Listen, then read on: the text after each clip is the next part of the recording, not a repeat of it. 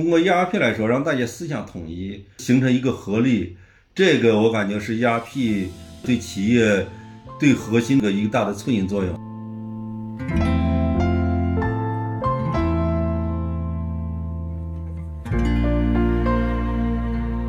当时客户还是比较认可顾问的，并不像现在大家把顾问知识的给当孙子似的。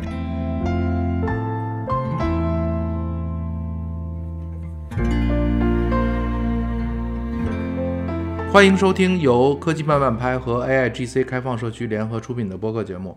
呃，今天我们请到了国内在 ERP 领域的资深专家朱龙春。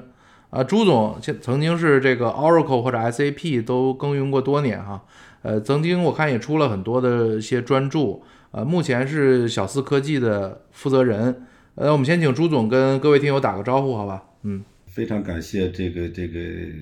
邀请啊。这个有这个机会能够把这个我们在这个行业做了二十多年的一些经验或有益的地方，能够 share 给大家，其实一个是个特别 happy 的事情。我首先还是自我介绍一下，我是我叫朱龙春，呃，年轻的时候一般叫嗷呼老朱。那时候为什么叫老朱？是因为年轻，起个更更更老的名字显得更专家一点啊。现在这个年龄也也也也做这个行业二十多年了，现在基本上不叫这个名字，叫小猪了是吗？现在对对对，叫小猪了。这个这个谦虚点，这个 好啊。您您应该是算是国内第一批从事 ERP 的专家吗？可以这么讲吗？呃，也不叫专家吧，反正就是从事这个时间比较久，应该在九，我想想，应该在。九七年、九八年就开始接触这个 ERP 这个这个这个领域，嗯，那他当时是一个什么契机，或者是当时您是刚刚毕业还是怎么个情况？呃，刚毕业，就是其实当时因为在一个外企里边，他是用的 SAP 的 R 三，但是实话实说啊，对 R 三是没有任何概念，感觉那个东西当时做 SAP 做 ERP 还不如修电脑，是当时那个年代是最最好的职业。当时能够能够哎装安装一个 Windows 九五或者是这这这这要比做 SAP 要要要那个年代是大家认可度要高，但是也是稀里糊涂，当时就开始接触这个东西，啊，后来也是做 SAP，后来有机会做 Oracle 东西，啊，Oracle EBS 一直在这个 ERP 领域来回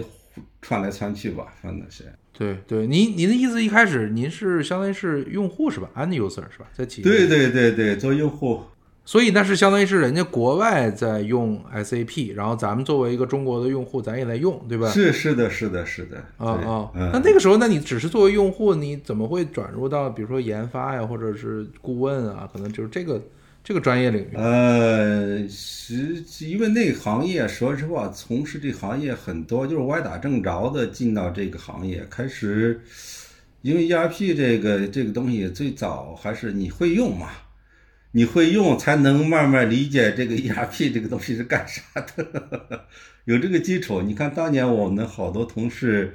从甲方变成乙方，因为当时刚刚也是国内。对 ERP 刚刚有一定的了解，这个这方面的人才是特别稀缺的，所以说好多是 end user，然后用久了，他对这种理解，然后反过来开始就是说去做乙方的一个一个过程，啊，像我的过程，其实最早接触 SAP 的 R 三的这个这个 ERP，后来有机会去接触到这个 Oracle EBS 的 ERP，这个。其实这两个虽然说都叫 ERP，但是在技术上还是有很大的一个不同点。我觉得本身不管是 SAP、Oracle，在我的理解中还是挺复杂的一套应用。那比如说，对于刚您刚毕业，或者对这个东西的认知，大概你觉得这是个什么软件？当时也不知道，因为当时可能大家用，就是对这个东西是不是没有任何概念？啥叫 SAP？啥叫 ERP？当时没有。就只不过你你你工作要干这一块的，你不得不接触。对对对对，后来就是接触多了以后，感觉这个价值就比较大了嘛。这个也是一个歪打正着的一个过程。其实说实话，也没有目标去为了学习 ERP 而 ERP 没有。当时也是对，包括进入 Oracle 也是一样。当时就感觉这个学数据库，哎，是很挺挺受人尊敬的，收入也挺高的，那就学呗。然后能考个 OCP 的证，那这这这这这个是那个行业做做技术人的一个荣耀。你看当时我我我考的 OCP 啊，考的 IBM 的那个 ARS 的 Spiral 就专家认证啊，包括微软的 MCSE 的那个专家认证，这个当时是一个做技术人呢，感觉一个也是一个证明嘛，至少你是系统的学过这个东西。但但国内那时候都比较早期，就是对一个年轻人刚进去，那那时候谁来当这个师傅呢？是是是国海外的一些专家，呃，飞到国内，还是说中国有一些老的顾问？是什么情况？啊，一些是这样，以前在韩国企业，其实韩国实话实说，韩国的一些师傅，尤其是我在后来做 Oracle EBS 这一块的，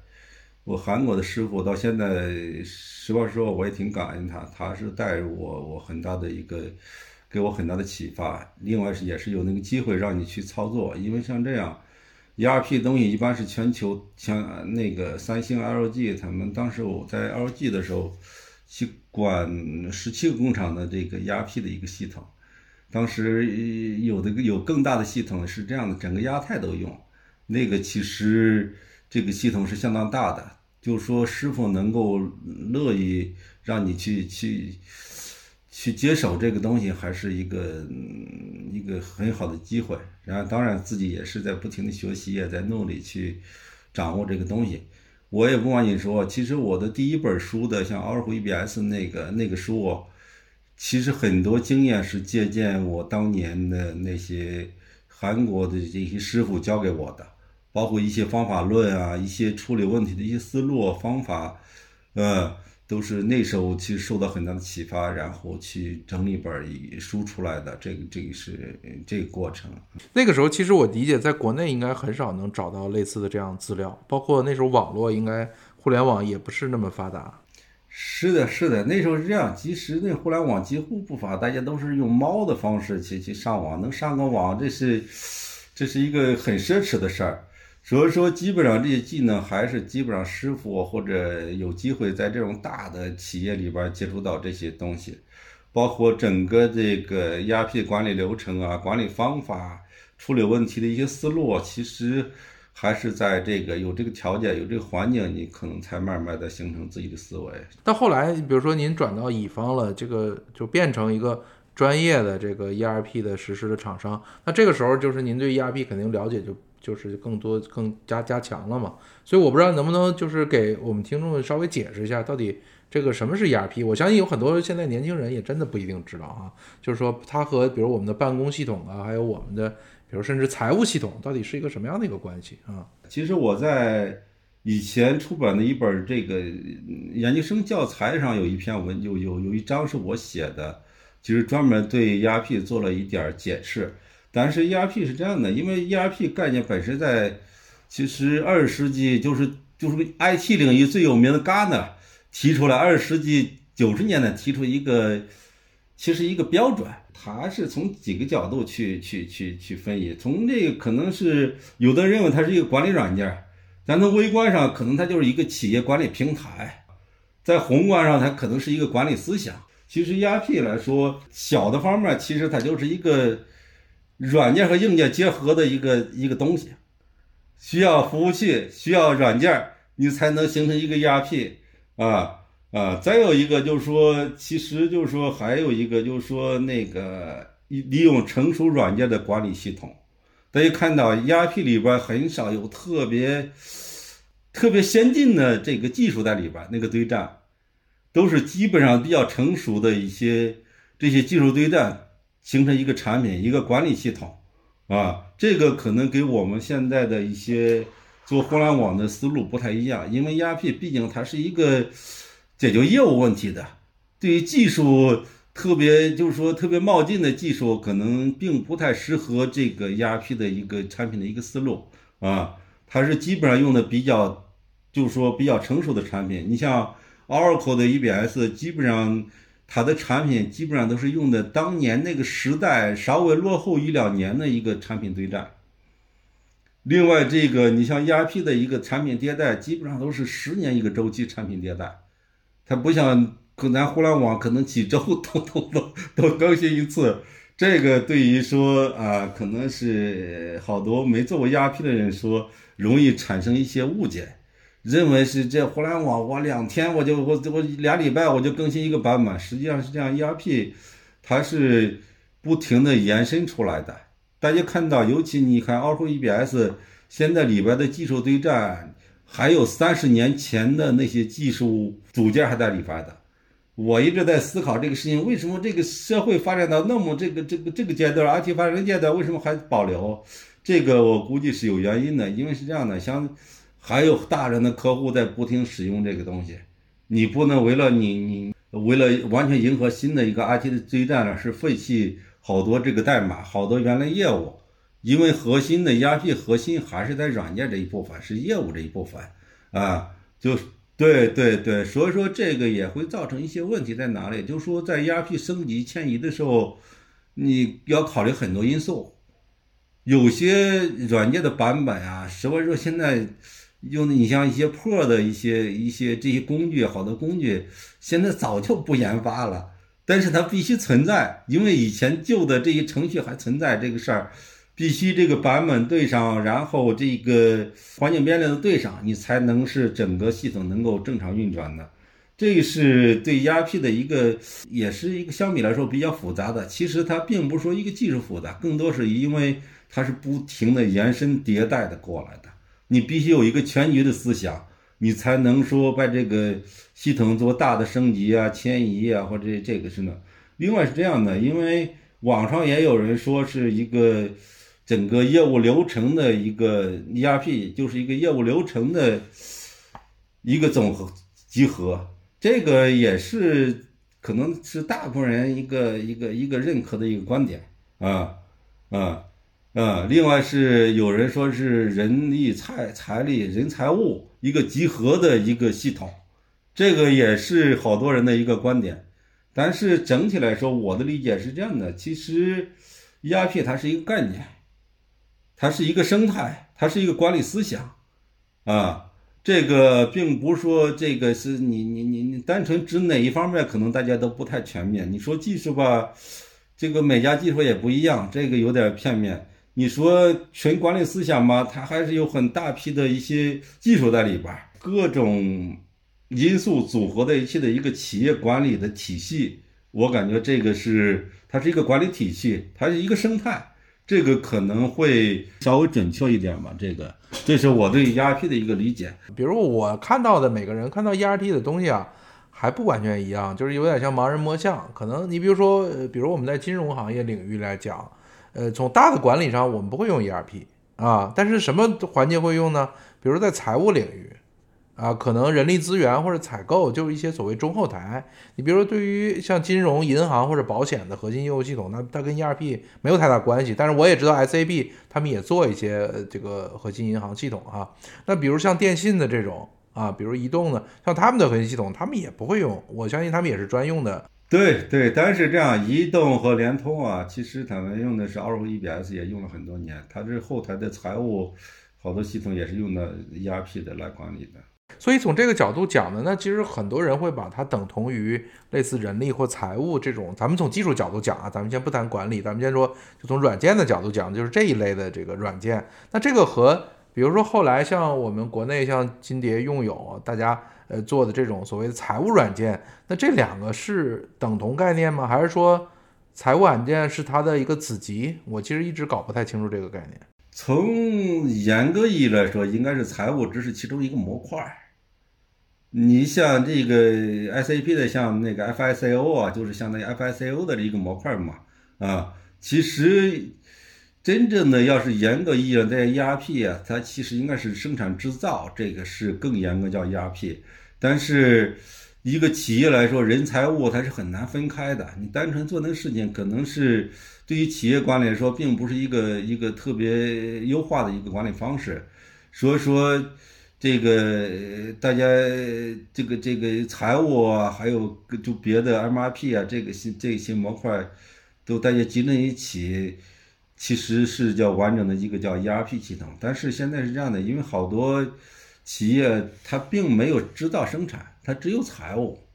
啊，这就会容易造成大家只财务就叫 ERP 了，这个事儿也无可厚非的。但是严格意义来说，它给最早 ERP 那个初衷还是有点背离的。啊，但是这也是时代发展，它其实本身还是诞生于生产制造行业。对对对对对，对吧？那比如说，对于像其他行业，我看也都在用啊，比如说呃零售啊这些啊这些什么物流啊，我看也都在用。那它这个用法是也是这个标准用法吗？还是说也是说这些呃这些 ERP 厂商给他们在领域内单独定制了一款软件？是这样的，因为像 ERP，像 Oracle EBS 本身它默认安装啊，就有两百多个模块，基本上每就是一个一个五百强企业的这些所有用的这些这些这些领域它都有了啊。但是实话说，但是有些模块，说实话，它做的并不是太好，但有的可能在那基础上做一些二次开发啊，做一些完善。其实我的理解，很多时候可能大家不在这行业有点误有点误解，是这样的，总认为买了之后我就万事大吉了，就就不用管了。实际上是这样的，本身无论是 SAP 或者 Oracle，它提供的是一个大的框架，还是需要顾问去实施的啊，去梳理流程，然后根据你的实际情况，然后就是用标准的模块，你也需要把这个流程梳理出来，然后。把这个相关的人员的这个，就说这些想法思维统一起来，在系统的配置实现，并不是说你我买了这个产品，我就就就万事大吉，啥也不用管了，不是这样的。实际上是更更大的工作量是在实施这一部分，因为像包括 Oracle、SAP 来说，它本身其实就是一个大的框架，在这个基础上，你做配置、做开发，都要是是是这样的概念啊。嗯，它 to C 的概念不太一样。其实你想软件的东西，你完全一下子弄复杂，一下子买来就一劳永逸，这个不太现实。因为每家的企业、每个行业都不一样，它肯定差千差万别。这也就是说，衍生出来，你像 IBM 啊、德勤的有一些 ERP 实施团队，其实就是要做实施的。啊，只不过是在这个基础上做实施，它其前有些框架，然后这些功能点都能，你配置都有。有些可能国内做的不太完善的那个那个框架来说，它没有，你想配也没有。这个事儿你很麻烦，你为了弄这个管子，你其实当时建这个房子的时候都没预留想到这个有这还需要个管子，这个很麻烦的啊。其实像 SAP 二手很大的一个。优点是这样，他提前把这些大的框架，但都已经提前预制好了，到时候就一个大房子似的，你到时候这个房间需要管的，他那大管道已经准准备好了，然后到时候你接过来，基本上就就 OK 了，不需要再从零开始，你再去这个这个再再再再铺管子，再再围一个大楼。所以，我我我觉得这个就是呃 ERP 的整个的实施呢，和我们一般的就是传统讲软件工程的实施的。过程是不太一样的，比如说，我觉得 ERP 就是相当于是我有先有产品，或者讲您讲框架，再加上顾问的这个实施配置、梳理流程等等的，然后把去落地，对不对？但其实一般的软件工程它是干什么呢？是说你用户部门你先写需求。对吧？你需求完了，我去做设计，设计完了我去开发，开发完测试，其实它是它是这个过程。所以这两个呢，我觉得倒无可厚非，因为它是一个是基于软件包实施，一个是呃基于需求实施嘛。啊，但是但这里面我其实有一点矛矛盾的点在哪呢？就是说，那既然你是个成品的软件，那这个软件肯定是基于一套成熟的呃需求或者理论思想。对不对？那这些思想呢？那如果这些软件都是舶来品，都是海外的那种，都是国外的，那也就意味着，是不是我们在所有用这些 ERP 的软件的这些我们的制造业也好，我们的其他行业也好，那这些企业其实默认就必须是接受整个西方管理的这套管理体系和管理规范以及它的标准，是不是背后就是这个逻辑？其实，在我的理解来说，其实 ERP 最核心的是一个思想，是通过 ERP 让这个企业的人员从一些可能对这个自己干的事情并没有一个理论支持，并没有一个，就是说上上升一个认知高度的，通过 ERP 来说，让大家思想统一，其实形成一个合力，这个我感觉是 ERP 最核心的对企业最核心的一个一个大的促进作用。但是你说有的人可能只看一个具体技术，其实实话说，具体技术实现这个还是比较容易的。我们可以完全按照我们现在一般做软件开发的一个方式进行，提需求，然后把这个实现，这个没问题的。这个是。其实是比较容易实现。其实更大的一个 ERP 来说，其实最早期的，你看国内或者国外用的最好的 ERP，最就是 ERP 用最好的企业，基本上都是说，呃，改动很少，他用它标准的。尤其是 SAP 以前时候，他就说你必须用我的标准，你改动是我我我是不接受的。就说更大的一个作用是，就是说把你的流程、把你的管理、把你的各方面固定下来。尤其是在前几年或者十几年、二十年之前，好多企业自己那个企业可能是刚刚起步，或者自己这个就管理跟不上嘛啊。其实通过这个 ERP 把这个管理能够固化下来，能够形成一个对企业说形成一个大的合力出来。我的理解是说，最早的 ERP 的一个最核心的一个作用。实话说，但是你说只是说模仿这个 SAP、Oracle，你造出来。这个那技那功能点都对上，这个也是一个很大进步。但是这个对于企业来说意义并不是那么大。真的，实话说，你可以自己，你不用抛开 Oracle，抛开 SAP，你自己用个开源框架自己开发是没问题的。但是你要考虑这个代价是带来的价值有多少。你有可能你是自己。因为前期你自己可能还不太明白这个需求，可能提的也也不是那么那么准确。但是会你你会发现，你你做着做着，后来前期提这个需求感觉是很落后的啊。过半年之后啊，这个是完全是可能。但你发现，但是但是已经开发了差不多了啊。我我我觉得它还是跟这个产业结构有关系，对吧？我们说制造业，那可能确实在西方，它的很多年，它很多管理思想比较成熟。但是但是反观，你看现在这个，我我也听说过一些像互联网的一些大厂，我不知道您接触多不多啊？您互联网大厂，他们好像。早期好像也会买一些成品的软件，到后边好像到他们一定规模之后，现在基本上都是自己内部研发。然后他们认为我要把我的管理思想重新再去呃利用一种新的形式再去体现。嗯嗯嗯嗯，这个是确实存在的。因为互联网公司实话说最早的，但是现在是这样，现在的互联网公司几乎百分之九十九都用的国外的。这个你听说的这些就是互联网公司。为什么是这样？本身他们，我估计他们也有想法自己研发，但实际上，他这个研发你要知道，研发一个产品很难很难过程，这个很难的一个过程，需要很长的周期，啊，还不如拿来之后先用嘛，然后就先用，然后能满足这个业务的发展需要，啊。这是因为企业它不是这些企业并不是靠 ERP 来挣钱的，它是本来是促进的业务的，怎么能够快速的满足业务需要，可能是更大的一个它的诉求。所以这个点挺重要的，就是说，呃，就是我们很多做的，就是大家理解的应应用系统或者业务系统，包括刚才我说金融行业，其实大家花更大的力气或者更大的资金，其实是用来做这种面客的业务系统，但 ERP 完全是对内部员工的，对吧？就是说白了。对于我内部人，其实说白了，原来说有没有系统，有个 Excel 表，是吧？就是甚至纸质文件打印，以前都能干活，对不对？现在给你们配上系统，有一个就能用，反正有一些先进管理思想，就挺好用的。我觉得可能大家也是图一个方便，不愿意在这上头花太多力气。是是是，另外是这样的，因为我我们互联网客户也很多，好多客户实话说也自己想自己开发一套自己的东西。但是发现开发起来其实这个成本很高的，这个一是说整个的人员成本很高，再有这个团队搭建起来，它不是那种互联网的一个，就是招人过来你一个牛人能解决的。这个也有好多公司做过尝试，但是发现其实只是它是把这个，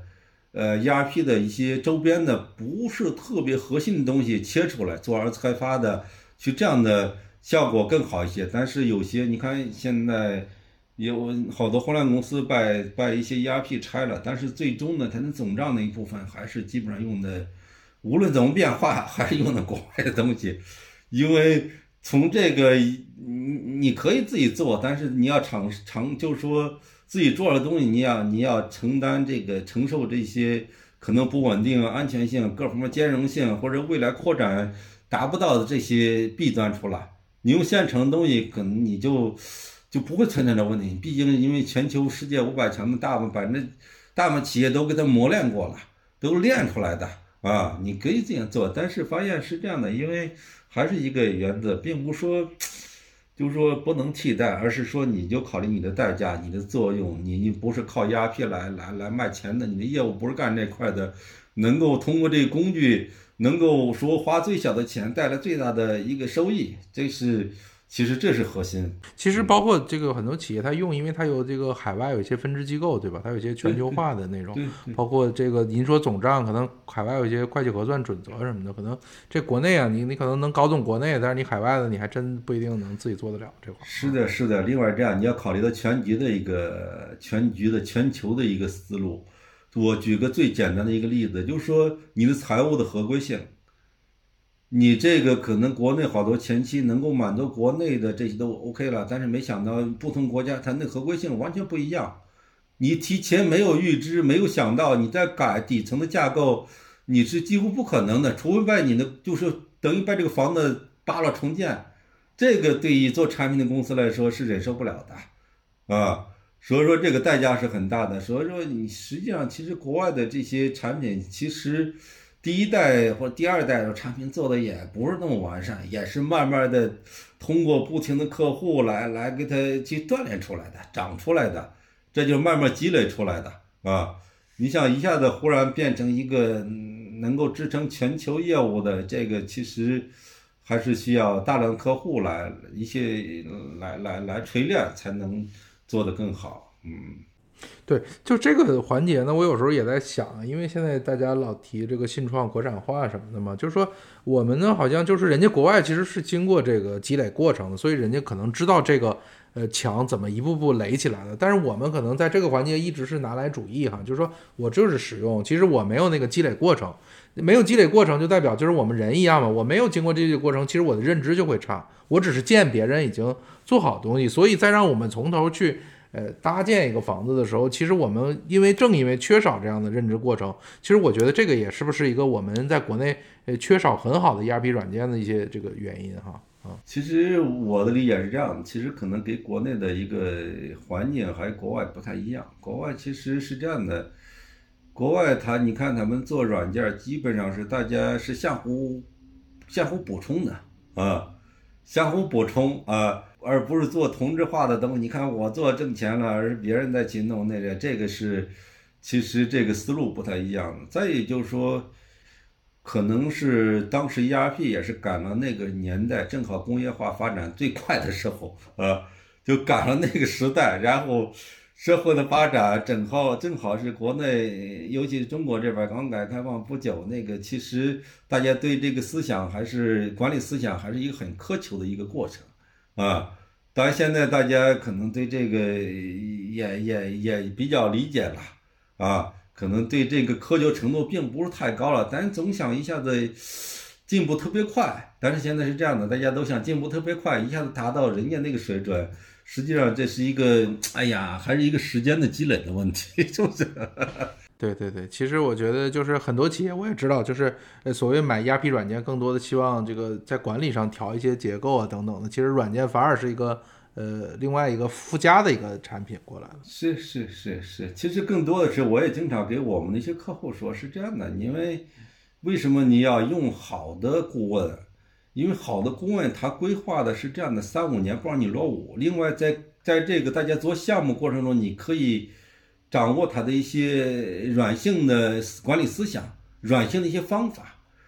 而但是国内有些人认为我花钱了就应该你听我使唤，我我我叫你干啥干啥，这个事儿我是不太认可啊。这个叫搬砖嘛，但是你把顾问弄成一个搬砖了，这个事儿你就可能顾问本来想想好好的把这个别的同行业的一些好的经验或者一些方法，就说能够。嗯，教给你嘛，但是大家可能就是说在沟通当中，往往就说顾问，哎呀，给自己找麻烦嘛，你你要求啥我就干啥好了。但这个其实对于企业来说，我感觉是一个很大的损失，花那么多钱，其实就做的是一些搬砖的事情。这个事儿其实对企业来说，花那么多是不合适的。但是我也是经常给一些就就说一些老大去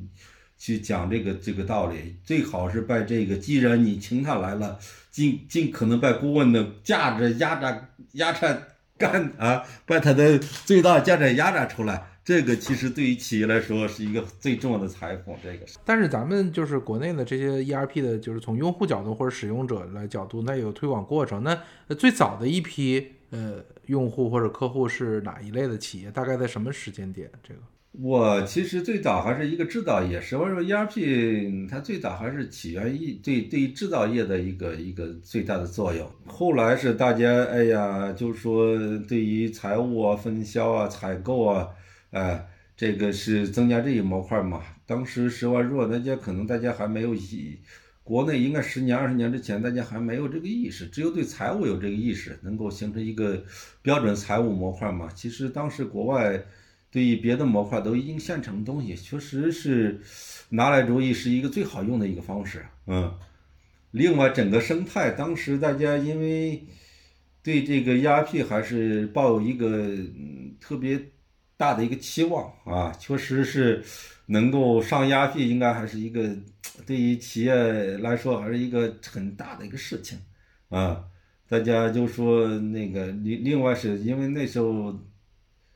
这个行业其实对于顾问的要求还是蛮高的，当年那些顾问的水平真的是很高很高的。另外，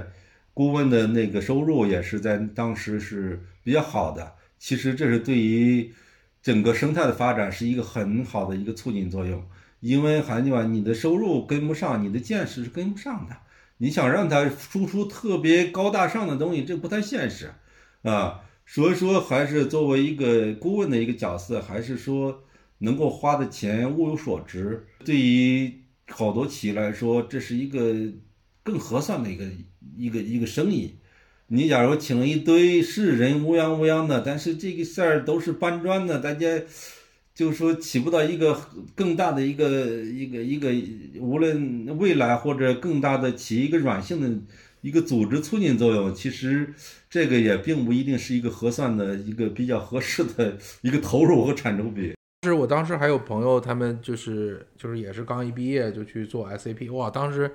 哦，他们薪水好高啊！就是其实都一样嘛，刚毕业的，就是啊，因为我们当时进入就相当于是金融系统的这种研发，呃，他们去做 SAP 的这个顾问，哇，那明显薪水就差出来。所以我就觉得当时，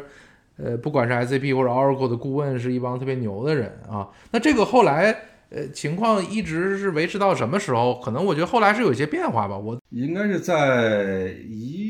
六一七年是应该是当时的很高峰期，当时基本上大央企都会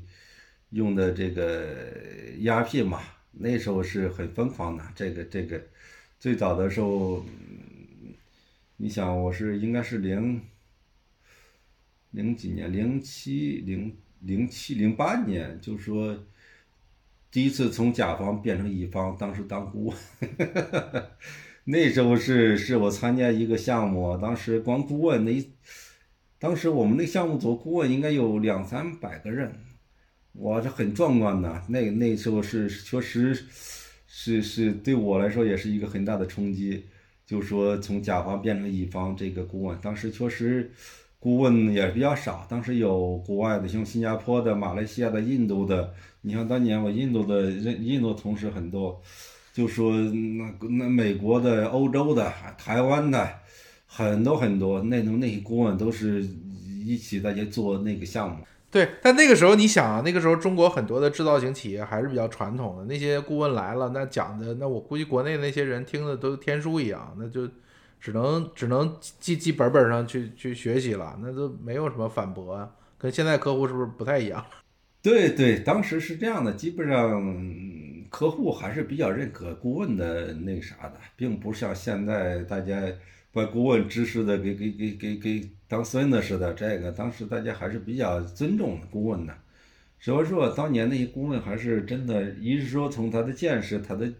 他的能力上还是有很高的水平的。因为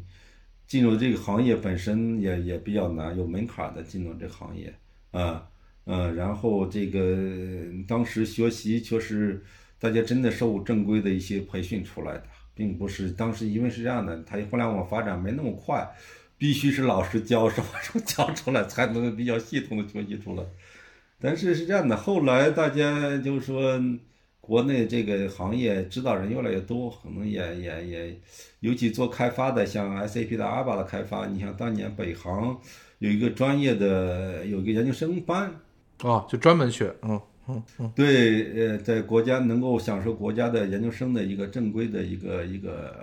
一个证书的，是教育部能认可的。然后包括山大也在山大也有，就是奥胡 EBS 的 ERP 的这个研究生班。因为我西南财经我不知道，西南财经其实也在当年也在培养，它主要培养一些财，就是玩会员财务方面的一些顾问，这个，但是他是不是能，他是不是当时能享受研究生这个正规研究生这个我不清楚，但是当年北航和山大山东大学这个班是正规的研究生的，就是你上完这个不光学习，还有一个正规研究生的一个证书出来，嗯嗯。对，这这里边我我不知道，因为这是一个产生的一个变化呀。我理解的这个过程中，我个人虽然是这个不是直接从业者，但是观察到好像有些变化。就是我觉得早期呢，其实大家所谓能够顾问值钱，是挣的一个信息差的钱嘛。那不就是国外你知道这事儿，我国内不知道嘛，对不对？那时候国内技术落后，所以你有成熟产品我就用，其实无非就是赚的这个钱嘛。那很多人赚的就是信息差嘛，对吧？技术差嘛。对，那到了您刚才讲的，到了比如一六一七年，是说因为我们。这个信息差已经持平了，还是我们的技术已经跟上了，还是说我们甲方他们就是产生了呃很多其他的一些变化，导致了这个可能现在目前这些顾问可能不像以前那么值钱，或者你刚才您讲的说顾问可能也没有自主太多想法了，变成呃甲方想让他们干什么干什么，这个变化的原因是什么？背后我的一个直观感觉，一直说是可能厂商的一个 local 的本地化的一个策略，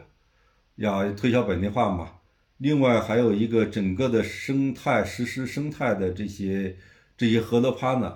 啊，要本地化，因为找国外的实话说也没那么容易去找到嘛。另外成本也是蛮高的。另外他对国内的这个企业理解程度并不是太高，所以说需要我们就说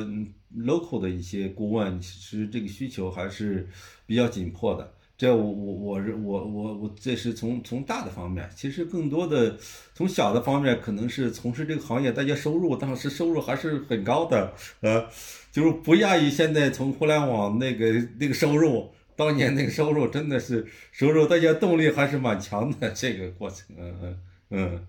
现在是一个什么状况？是跟互联网持平，还是说这么多年其实没太长进了，已经开始往下走？但是这么多年没没没怎么涨。但是国内实话说，因为这个是这个门槛儿，尤其是开发这一部分，大家门槛儿越来越低了。这个，嗯啊，另外还是刚才你说的，可能对于顾问的，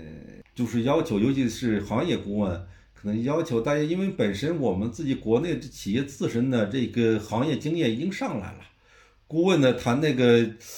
那个高度可能并不是高到那么高了。这个事就会造成大家可能对这个要给我带来价值有有就没那么大了。以前时候是这样的，至少有十倍的一个差。大家不用不好听的话来说，还在崇拜你的一个一个过程。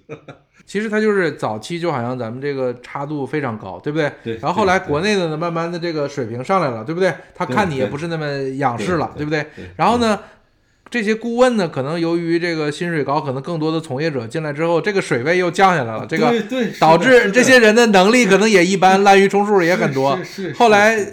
甲方就觉得，哎，你这些人可能也就一般般吧，那我还不如听我的呢，对不对？对对对对对对，这是我的一个理解。但是这样的，因为可能就是说，在在这个行业的引导上，可能作用没那么大，大家又回到。一个对具体产品上的要求了。你看我这个产品，这个用的不好用，你给我设计设计。但这个时候，如果他不如前期那个咨询，其实带来的价值更大一些。可能客户也不乐意去花那么大的钱支持使用嘛，因为这个事情使用来说，你只要花时间去摸索，你做的多就有经验啊。这个其实对于企业来说，更多的还是促进它的一个业务发展啊。你是解决这个问题，这是一个 IT 的一个 service。这里边我不知道有没有那种情况，你看您早期您是在甲方的，后来然后跳槽出来到乙方，是不是现在好多乙方呢又跳回甲方去了？这个呃，随着时代的变化，可能大家寻求稳定啊，或者什么的，或者甲方其实现在更薪水可能也还不错。有没有这个趋势？我不知道。这个趋势实际上在十几年之前都好多人都在转换了，就是又转回去了，是吧？就是、对对对，当然这也是一个对于十万热从对整个生态来说，还是一个很大的很好的促进作用。因为做过乙方的人知道这个行业的一个发展的一个规律啊，包括这个其实我再延伸一下，其实好多做 ERP 很多是一个沟通的，怎么是？对上对下对左对右对供应商对啥这种沟通很重要的，啊，你怎么去沟通？其实达成一个目的，其实这里边好多这个作为乙方的顾问，他是有很多技巧在里边去，去达到这个效果啊。但到甲方的话，他其实可以把这些技能用到整个企业的一个发展。因为企业里边也是面临的不同部门、不同组织，上有老板，下有这个员工，还有供应商，还有产品商。哎呀，各个你怎么能够比较和谐的促进这个这个我想要的结果？这个也是一个特别难的一个过程。但是这是好多的呃这些顾问的优势。另外是这样的，还是一些一般制造业的工厂的这些人呢，他整个的。对流程的理解还是一个比较，每个人可能只是个片面的，啊，它不全面啊，这就需要一个乙方能够从全局角度来说，呃，就是说，这个对公司怎么去流程的一个改造、流程的梳理，包括这些哪些东西适合二次开发，哪些东西我们需要要坚持用这个，呃，就是原来的这个，其实对于企业节省成本，包括促进效率，是一个很大的一个作用。这个其实也是一说，这些乙方的这些顾问又回到甲方一个起很大的一个作用啊，确实能够能够带动整个一个企业的一个一个更好的发展。这个是大的方面，可能在于就是说底下干活的可能没有没有太多感觉，反正从就我也给那个一些企业的老板。也聊过这个事情，其实这些人更大的一个作用，可能是一个理念上，包括管理方式啊，包括怎么能够沟通这个事儿，其实。产生作用是更大一些。对，朱总，就是我们前面谈的大部分可能偏业务、偏管理、偏人员啊、组织实施等。呃，就是我也想谈的，就是跟技术这个相关的吧。就是因为咱们技术，你看您刚才讲了，这个软件本身它其实很多技术栈是比较陈旧的，它其实它更多的在于本身管理的成熟的理念和思想和应用软件这一块儿。但是技术其实也有发展。那我也大概知道说，ERP 后来也经历过了几代，包括后边的这个互联网化，然后上云化。等等的，就是说从这个角度讲，您您帮着这个分析一下，就是说现在大概是它从技术角度它演进了大概几个阶段，现在是一个什么情况？最早一批云，实话说，因为云分三个层次嘛，什么 AS、SaaS、PaaS 层嘛，其实最早的还是一个大家从二层去做的工作更多一些，就是说你这个 ERP 是放在本地还是放在云上，其实更多的是一个 infrastructure 这一部分的一个变化啊。这个是最早的，但是后来是因为 Pass 也是逐步成熟了，大家开始就是 Pass 层方面也开始做到云的一个方式嘛。但这是其中也是一个过程。但是 SaaS 这一部分，我实话说，在功能点上其实和本地的部署其实差不多少啊，其实差不多少，只不过是在可能在技术方面，可能管理方面可能更更。比原来在放在本地上，对于中小企业来说可能更方便一些，但是对于大的厂商并不一定，因为有些大的 global 的一个大的 ERP，它每年的租金也不少。但是我我有一点感受啊，因为我可能也看别的软件，因为我每次看到 ERP 的时候，我就说这个 UI 这个用户界面怎么这么丑陋啊？就是我觉得你后台你怎么管理，你前台为什么不？用最新的一些 Web 技术把它优化一下，让大家这个用户体验会搞好一点。因为大家现在习惯于用这种互联网应用或者移动互联网这种手机 App，大家现在这个用户体验呢，其实说白了，欣赏水平已经提高了。这个不像这个二十年前了，这个给个应用就可以用。现在你稍微难一点用，我觉得很多这个年轻员工是很难接受的吧？我不知道这个点您怎么？但是这样的，我是这样理解的，因为。ERP 本身的核心思想是促进业务，其实对于它能够业务实现，这个是一个很重要的原因。最早你看我们做 ERP 这个项目，从来没有说还有 UI 这个角色，因为这 到现在也没人是这样的，因为还是一个整个的管理理念是这样的。因为假如是把 UI 设计很漂亮，但是功能达不到，实际上客户满意度也是照样没意义吧？啊。这个可能还跟这个整个 ERP 的一个思想有关系，因为它不像互联网，它 to C 的。假如大家看不好看，我就不来了，我就不产生价值呃。但是企业来说，你只要能满足这个需求，你好看难看点儿，其实这个对于企业能不能增值多大，这个意义不大啊。但是是这样的，你看现在无论 SAP 或者 Oracle，它新的版本上其实也特别注重这一部分了。它那个画面要比原来做了很多的改善，基本上也迎合现在年轻人的一个审美观点了嘛。但是想你想它是这样的鸦片它是一个逐步延伸的过程，你完全换成一个新的整个体系架构都换了，这个不太现实。还是考虑到，因为一个产品它是一定的一个。周期的生命周期的一点点长出来的，你觉得完全换了这个也不太现实。但是我发现这个新的这个版本基本上都都是在有有有有比较贴合，但是这样的它跟这个互联网还是要落后很多年。你像 SAP、Oracle 也支持移动化，我实话说虽然支持，但是在现在的我们手机上移动化。这个界面差得很远，也是很难看的。就这块，我也一直想，我说像 Oracle 啊，像 SAP 这种大厂，我说可能对于我们企业来讲，或者我们实施顾问来讲，确实我们可能没有太多精力去研究 UI 的问题。那对于他们一个软件厂商来讲，这不是应该他理所应当去做的事情吗？我觉得，实际上还是就是说偏离了整个做 ERP 的一个整个思思想，并不是没有能力去做。其实做这个价值点在哪里？没有意义，真的就花那么多钱，因为你知道要换这一界面，牵扯到一个底层的开发框架的问题。你以前你像 Oracle EBS 它用的 Form，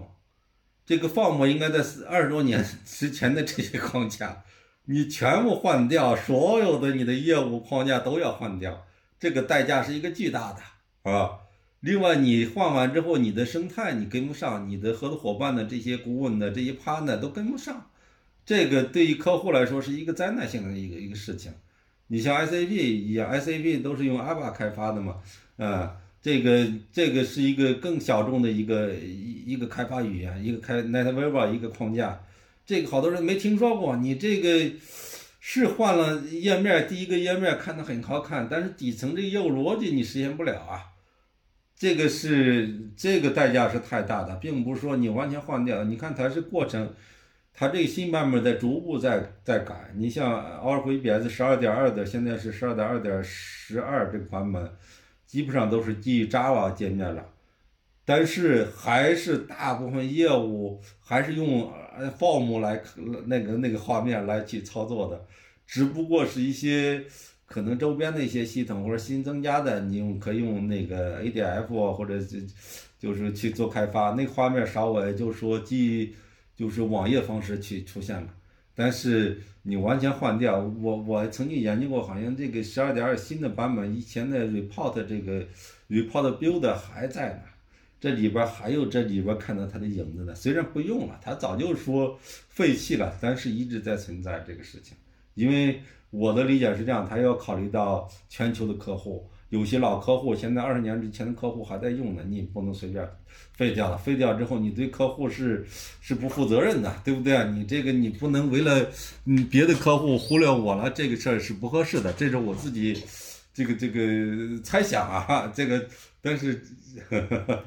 不不，这您说是不是？您说生态，我就大概能能能想到这个问题了。因为它是首先它 to B 嘛，对吧？它有些很多老客户，他可能还跑着旧版本呢，对不对？你你升级，它首先能不能平稳过渡，这个就是个难点，对不对？二一个呢，就刚才您讲很多这个合作伙伴啊，包括顾问啊，他可能他有学习周周期啊，对不对？你你你调完之后，我不太会配了，或者不太会用，这个也不利于他的新产品推广，是吧？就是。所以它这个是，但是你看这种生态啊，其实咱就是科技，我觉得就发展的还年头短。其实你看，咱们如果以此类推，那比如苹果生态，现在苹果生态是不是很好？在在这个 Apple Store 上大家做东西。如果说咱们再过二十年，那如果整个平台苹果的技术全部落伍，已经技术全新换代，对不对？那它这些所谓的生态合作伙伴，可能也会面临着今天我觉得像 SAP、Oracle 一样的问题。呃，就是我看到的一些情况，就是包括我我通过一些侧面了解啊，其实因为现在这个 SaaS 化的应用是非常明显的一个趋势，比如说呃，比如在海外用 Salesforce 啊啊，用这个一些 HR 的一些软件啊，其实很多企业都是用这种 SaaS 的方式去做。但是 SaaS 呢，我觉得可能解决不了像原来 ERP 传统的这种呃数据的互相打通和互联的这样的一个情况，所以呢，在这个过程中呢。就产生了他们有很多一些类似 API 这种跨平台的对接，就是通过 SaaS 应用去做这种自动化对接，然后把数据打通。所以这种方式呢，我觉得现在也是一个很流行的一个趋势。我不知道这个趋势在国内现在目前有没有这样的一个方向，或者呃探索到什么程度？实际上从理论来说，这个需求会很大，但实际操作来说，这这两年下来并不是那么效果那么好，因为还是牵扯到是这样的，ERP 它的核心在流程这一部分。你必须把这个流程整理好，才能去实现。但是从整个的商务闭环当中，很大 effort 是整理流程这一部分，你必须专业人去做，这个代价太大，这个就造成可能在商务推广上还是有很大一些困难。另外是这样，熟悉流程的人，往往是因为对 ERP 是了解，这个成本是相对来说比较高。但是 RPA 这一块可能大家认知来说就是一个工具，应该我拿来就能用的。这会造成一个可能一个矛盾点，所以说推下来并不是那么好。但是有些 IT 它本身 IT 力量比较强的企业，其实其实用的很多。你看我们卖的 IPA 的一些产品，在一些制造工厂，他们本身 IT 力量比较强，然后其实也发挥到 IPA 当中的一个 COE 的那个作用，就自己去他懂流程，然后。就是说，其实实现起来画出来这个流程来，还是就比较容易了。就 IT 他们就能做啊，这个其实有些企业推的还是效果不错。但是对于大部分企业，还是一个一个认知的问题，总认为我我用这个东西，你应该就现成的嘛啊，这个是一个很大的矛盾点。这是我是这几年这两年嘛，就是对这个一个理解，嗯嗯。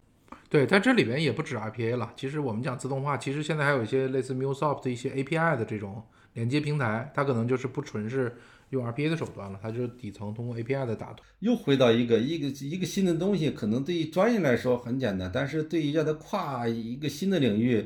其实也是一个很痛苦的过程。这个也是。说能够能够就是阻碍这个自动化发展的一个很重要的因素，还是一个生态这个群体，它对一个新东西，它是摸这个过程还是需要时间去去学习的。不瞒你说，因为是这样，好多 SAP 的顾问做了做了很多年 SAP，他对别的了解很浅，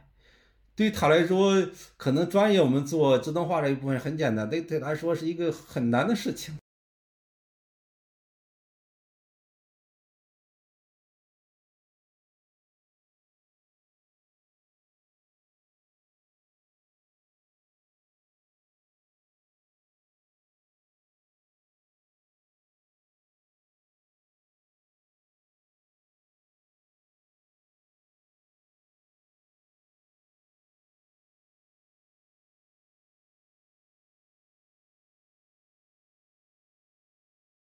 这个是这样的，我我呢，我我自自也在研研究，稍微研究一下这方面。但是好多厂商在在做这个事情，就是说想着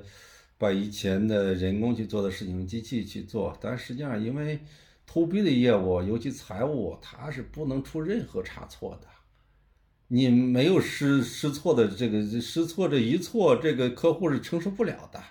但实际上，ChatGPT 现在你做不到百分之百的这个正确。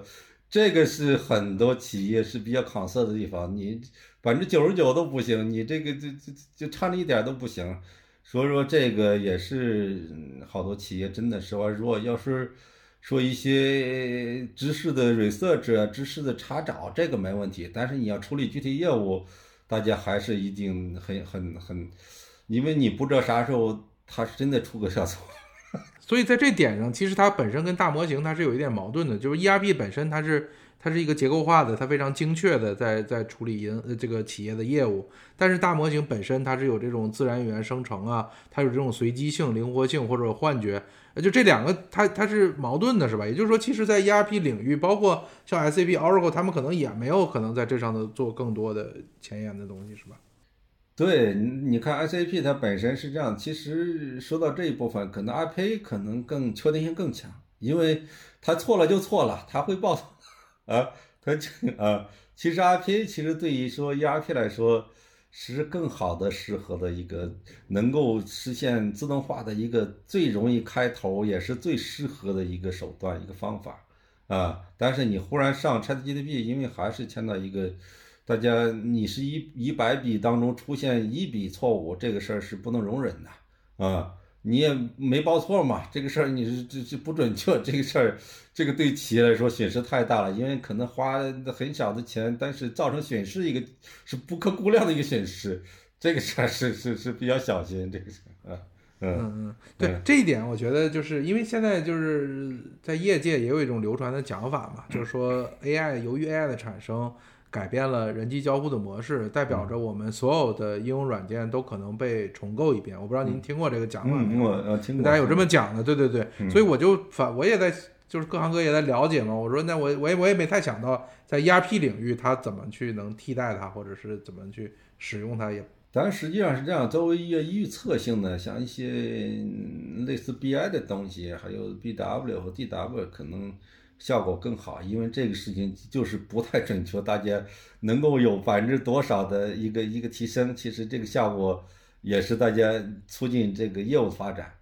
但是说，假如是对于说特别确定的，你看制造生产不用说了，你不能出差错，财务不能出差错，你订单也不能出差错吧？啊，这个是是。是是一个很大的，还是一个确定性的一个问题。但是未来的发展，大家可以提这个概念，但是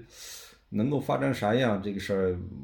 我我我现在没有太多的去考虑这个。对，现在看不到。对对对，是是，就是说，除非这个 AI 能力可能达到一定程度，就是说它可以在准确性上达到非常高，并且呢，可能还得辅助一些呃传统的应用，两个互相结合起来一起用。对你至少能判断，我哪怕错了也没关系，你给我指出来嘛。因为你指不出来这个事儿是这样的，因为是个黑盒子了嘛。